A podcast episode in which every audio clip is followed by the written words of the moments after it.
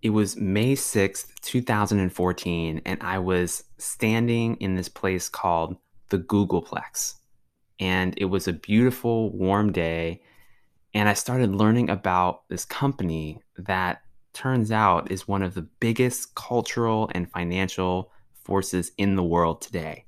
And I just had to learn more about this company. Of course, I'm talking about Alphabet, better known as Google. Welcome to Stock Stories.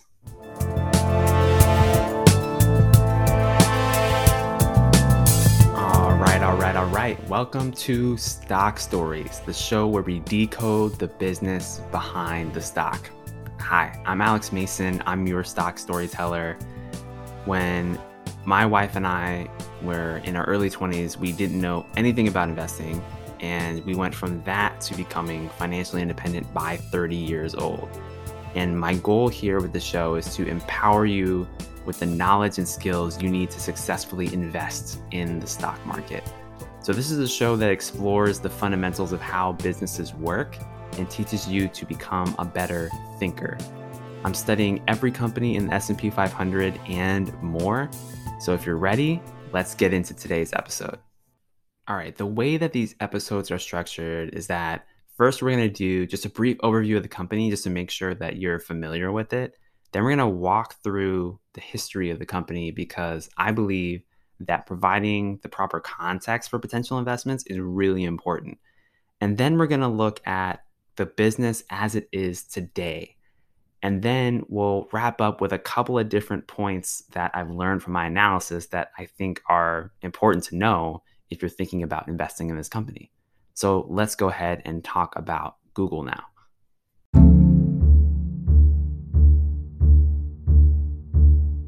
So everybody knows about Google, and its parent company is actually named Alphabet. And Google has this near monopoly on search. So, what is search? Search is people trying to find information and answers on the internet and Google has been consistently progressing with its goal of organizing the world's information for over 20 years now. They've been doing this for a long time. And though many of its smaller projects have yet to result in significant profits, the company has made a lot of smart moves. They bought YouTube, they invented Gmail, they invented Google Maps, and they have so many other products. Now, the fact that Google can invest so much in all these unprofitable products and develop them for years, that's a testament to me of how much of a cash machine their advertising business is. And with a market capitalization of over $2 trillion, I wouldn't expect to like vastly outperform the market with the stock at this point, but I do think that you could outperform the market because the company's monopoly on search means it has just basically created this cash machine and the ability to pile up large amounts of cash makes it pretty attractive. So it's definitely one of the most successful companies out there. And in addition, even just modest monetization of some of its assets that are now given away for free could add a lot to the bottom line.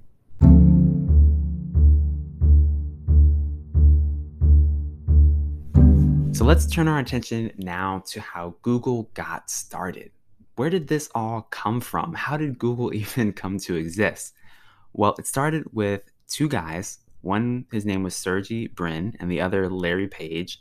And they were PhD students at Stanford back in the late 1990s. And what they wanted to do was create some kind of a website that could track and organize information about other websites, which was a search engine. Now, a lot of search engines existed at the time. It was kind of this new experimental frontier in internet technology. But the problem with these other search engines was they were really simple. All they did was kind of aggregate the different websites that existed and then list the results by how many times the search term that you put in appeared on the page. So obviously, sometimes this is helpful, but sometimes you just get completely irrelevant information it's like if I was searching for apples and then someone created a website and put the word apple a thousand times on the homepage, that result would come up first, whether or not it's actually the most helpful to me if I'm trying to learn about apples. So you see what I'm saying? So what Brin and Page ended up doing was they said, you know what? These other search engines aren't really doing things that great. Let's create something better. And they created this algorithm called Backrub. And this was back in 1996. And what Backrub did was it ranked your search results based on how many other websites linked to them. And that was basically this clever way of highlighting a website's authority and trust because if a lot of websites are linking to your website, then that's an indication of social proof, right? People obviously care more about what you have to say than the other guy who has a website that nobody is linking to. And this algorithm became very successful and eventually involved into what became known as Google's PageRank algorithm. And it functions basically on the same philosophy today, but of course, it's far more sophisticated and advanced now. And so the company came to be known as Google. Now, what the heck is a Google? Like, where did they come up with this? Well, a googol, and that's spelled G O O G O L, that's a mathematical term meaning a one followed by a hundred zeros. And it's meant to signify the aspiration to display a lot of information. So they named this company Google because they're like, this is a information focused company we're going to organize the world's knowledge on the internet. So it's pretty cool. Now, once the company began to grow, it started to achieve significant scale. And that became something super valuable because now the internet is spreading to all these homes across the United States and in other parts of the world. And people are connecting and they're searching for things and they're starting to create websites. And remember, this is the late 90s, early 2000s. So the internet is starting to spread like wildfire. And all these other search engines are competing for people's attention as far as how people actually search for things. And Google was clearly the winner, and it started to take market share away from all these other search engines. And that's how Google started to become an asset to advertisers. Now, advertisers they wanted their search results, they wanted their websites to appear first on the platform. So, what they would do is they'd pay Google for this privilege. And this was Google's first revenue stream ever. And to this day, it still remains the most important source of cash for Google. Now, as the internet became more mainstream and started spreading to millions of people, Google maintained its dominance as the number one search engine. And so they were able to massively increase revenue and profits. Now, think about this. If you are the number one company in a fast, fast, fast growing industry, yeah, you're going to rake in a lot of money. Now, by 2004, the company went public, and then Google started having all kinds of innovations over the next decade and beyond, all the way up to today. And some of the things that it created were things that were helpful in other areas of the internet as the internet evolved, Google evolved. And these are things like Gmail, Google Maps, and so many other things. The next thing you'll want to know is that I am very much enjoying making this episode for you. So if you're getting value out of this episode, I would be very grateful if you took one second to just tap that like button. Thank you so much.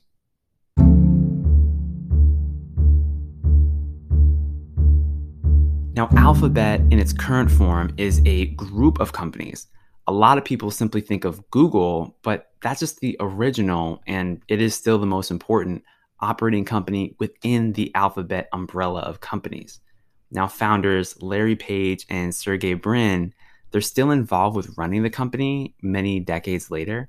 And what they do is they basically they're the managers. They oversee management and then also money related decisions. But they've hired different CEOs for the different business units to run things like Google and YouTube and other businesses.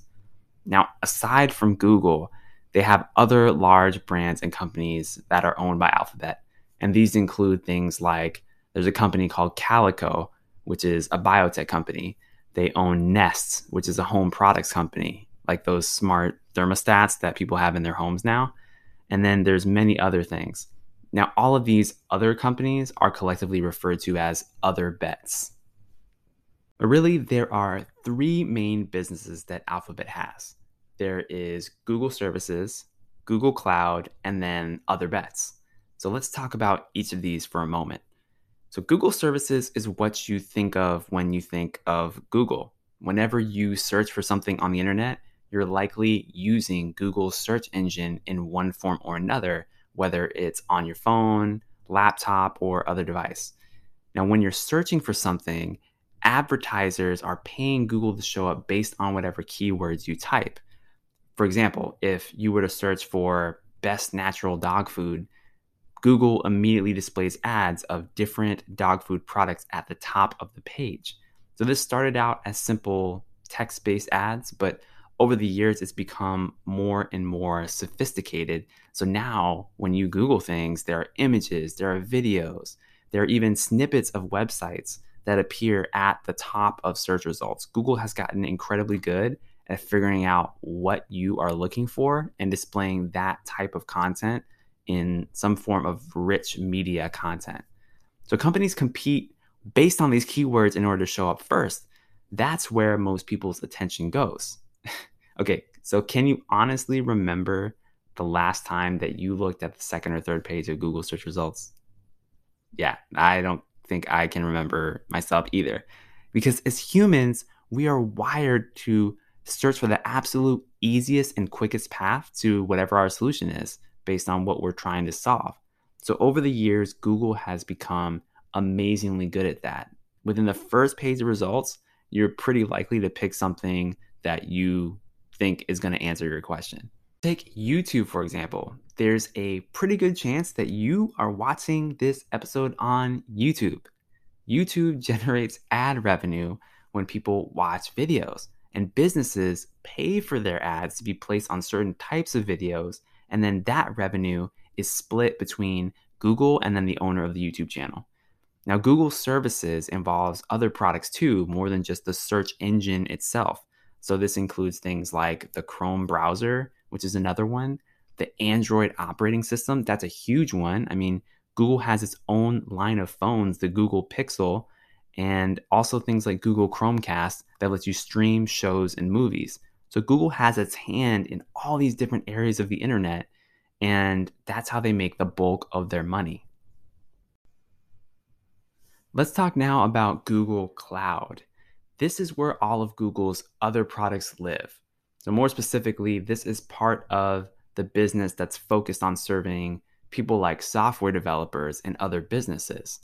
So, for example, with the product Google Workspace, you can collaborate with your team by using cloud stores to edit or create different documents, and developers can create applications using Google's cloud software cloud software is big business these days. You've got a lot of companies that are into it, companies like Microsoft and Amazon, et cetera. And Google is no exception. They're really big in the cloud space also. Now, businesses pay this ongoing subscription fee in order to use these types of services. Then you have the other bets segment. This is where things like Google smart speakers or the life sciences division known as Verily come into play.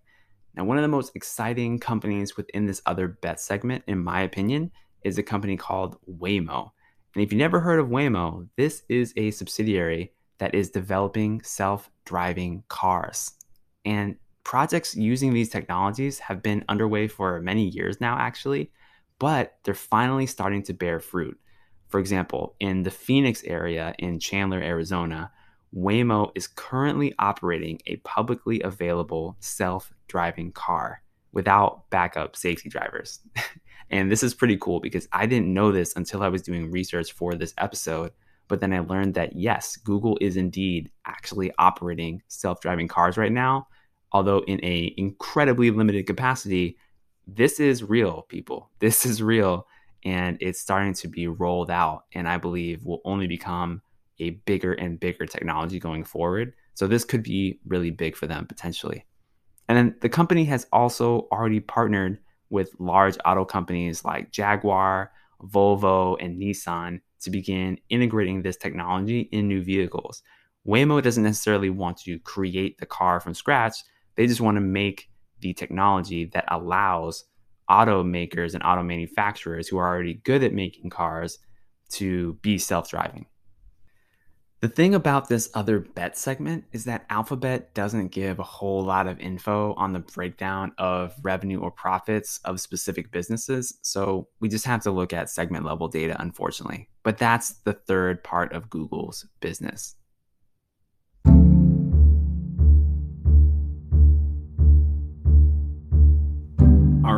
Now that we've covered a lot of ground as far as understanding what Alphabet is, what Google is, and where they come from, let's talk about a few key points about the business today that we should think about as potential investors. So, first of all, this business is all about advertising. This is an advertising business. Alphabet and Google really, as far as economically, they're an advertising business. They're an advertising agency. It's all about advertising. Their way that they make money is they create all these different services and powerful tools on the internet for you and I to use. And then because of the vast amount of attention and eyeballs that we give to Google, that's when advertisers say, hey, I want to be on the top of those results, whether it's a YouTube video or regular Google search or any number of advertising platforms within Google's realm on the internet advertisers are willing to pay money to get seen. And that's the main way that they make money. So by far, it's still the largest segment of Alphabet is Google search and it's massively profitable. So 80% of the entire business revenue comes from Google ads. And for example, YouTube ads as a subset, that's one form of ads, and they alone have grown to about 10% of revenue. So this is a big area that Google makes money in. So if Google can continue to find ways to keep your attention, then they can continue to sell more ads.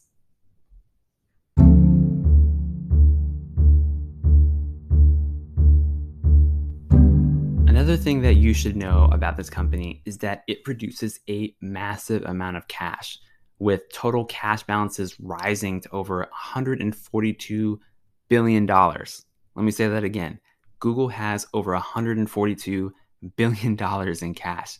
That means it could literally buy out not just businesses, but it could buy out entire industries just based on its cash balances alone. This is a lot of earnings power and a lot of liquidity. Now, the company, as far as debt, it only has about $13 billion in debt, so it's pretty conservatively capitalized. Now, the market capitalization, which is the share price multiplied by the number of shares that exist, which tells you basically how valuable the company is overall, it's over $2 trillion right now.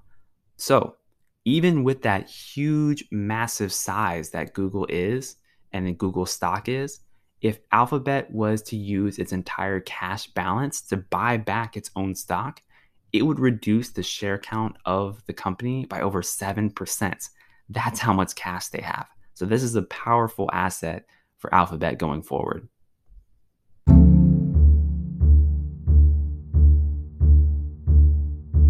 I also want to mention here Google Maps in particular, I think is an underappreciated asset of Alphabet. Now, Google Maps, you may not know that it's currently being used by 1 billion people every month. 1 billion people. So if Alphabet charged just $1 per month for this service, it would immediately create $12 billion per year in additional revenue. Think about that. Would you be willing to pay a dollar a month for Google Maps? I mean, think about your alternatives. Okay, maybe if you have an iPhone, you'll use Apple Maps, but really, other than that, like, what are your true good options out there as far as using some kind of geolocation app in a very quick way. Google Maps is pretty much the way to go, in my opinion.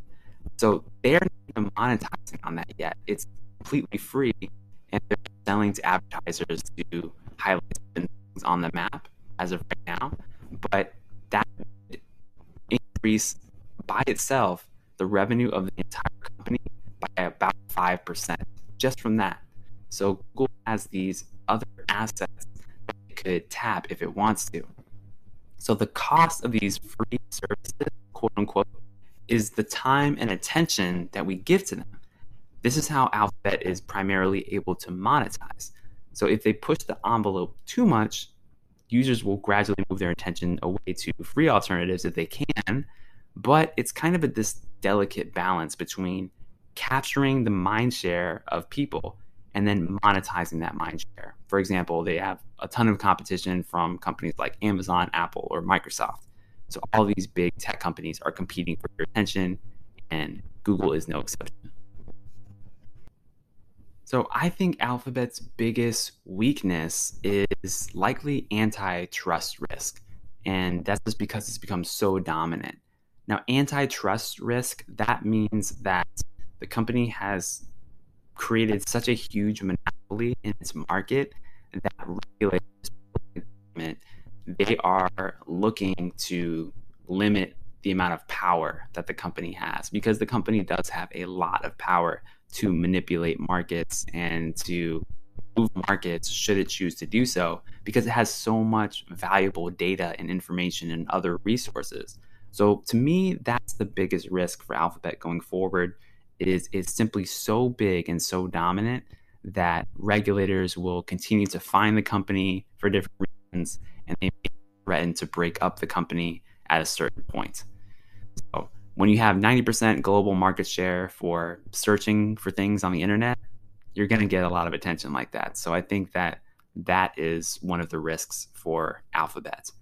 Now, the thing about Alphabet, though, is they have become this integral part of modern life for so many of us because it finds the most efficient way to help people access knowledge. And that is truly incredible. Now, this is an increasingly important aspect of life. And there are likely ways that the company will make money in the future that we don't even know about. The company has had a really good track record of innovating, um, as we've seen evidenced by so many different products over the past decade or two. Now, as far as the stock goes, the stock trades, as I'm recording this, at around $3,000 per share. So the company is actually not that richly valued because it has earnings of over $100 per share. So if you divide the price by the earnings, you get a ratio of about 30, which is actually not too high for a company that is so powerful and still very fast growing. So it is a far better company than your average company. And I believe it'll likely return cash to shareholders via buybacks in the future. So there's a lot to like about this particular stock and this particular company. So that's what I think about Alphabet. But I want to know what do you think? Is this stock worth buying or not? Let me know in the comments below.